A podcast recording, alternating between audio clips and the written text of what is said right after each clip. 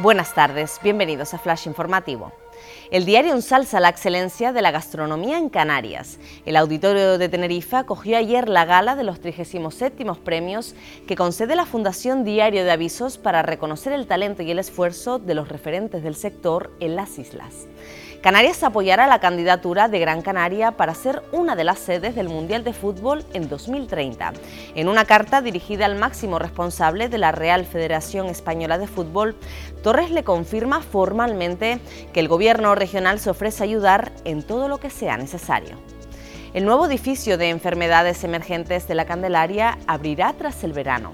El presidente autonómico destaca que se ha conseguido abrir más camas en menos de un año que los últimos 12. La iniciativa surge tras las necesidades generadas durante la pandemia de coronavirus. La Gesta del 25 de julio se acerca a los más pequeños con su primer parque temático. Cientos de niños estrenaron ayer este espacio de juego, el más grande de Canarias, con 2.500 metros cuadrados, representando así uno de los acontecimientos más sobresalientes de la historia de Santa Cruz de Tenerife. Más noticias en diariodeavisos.com.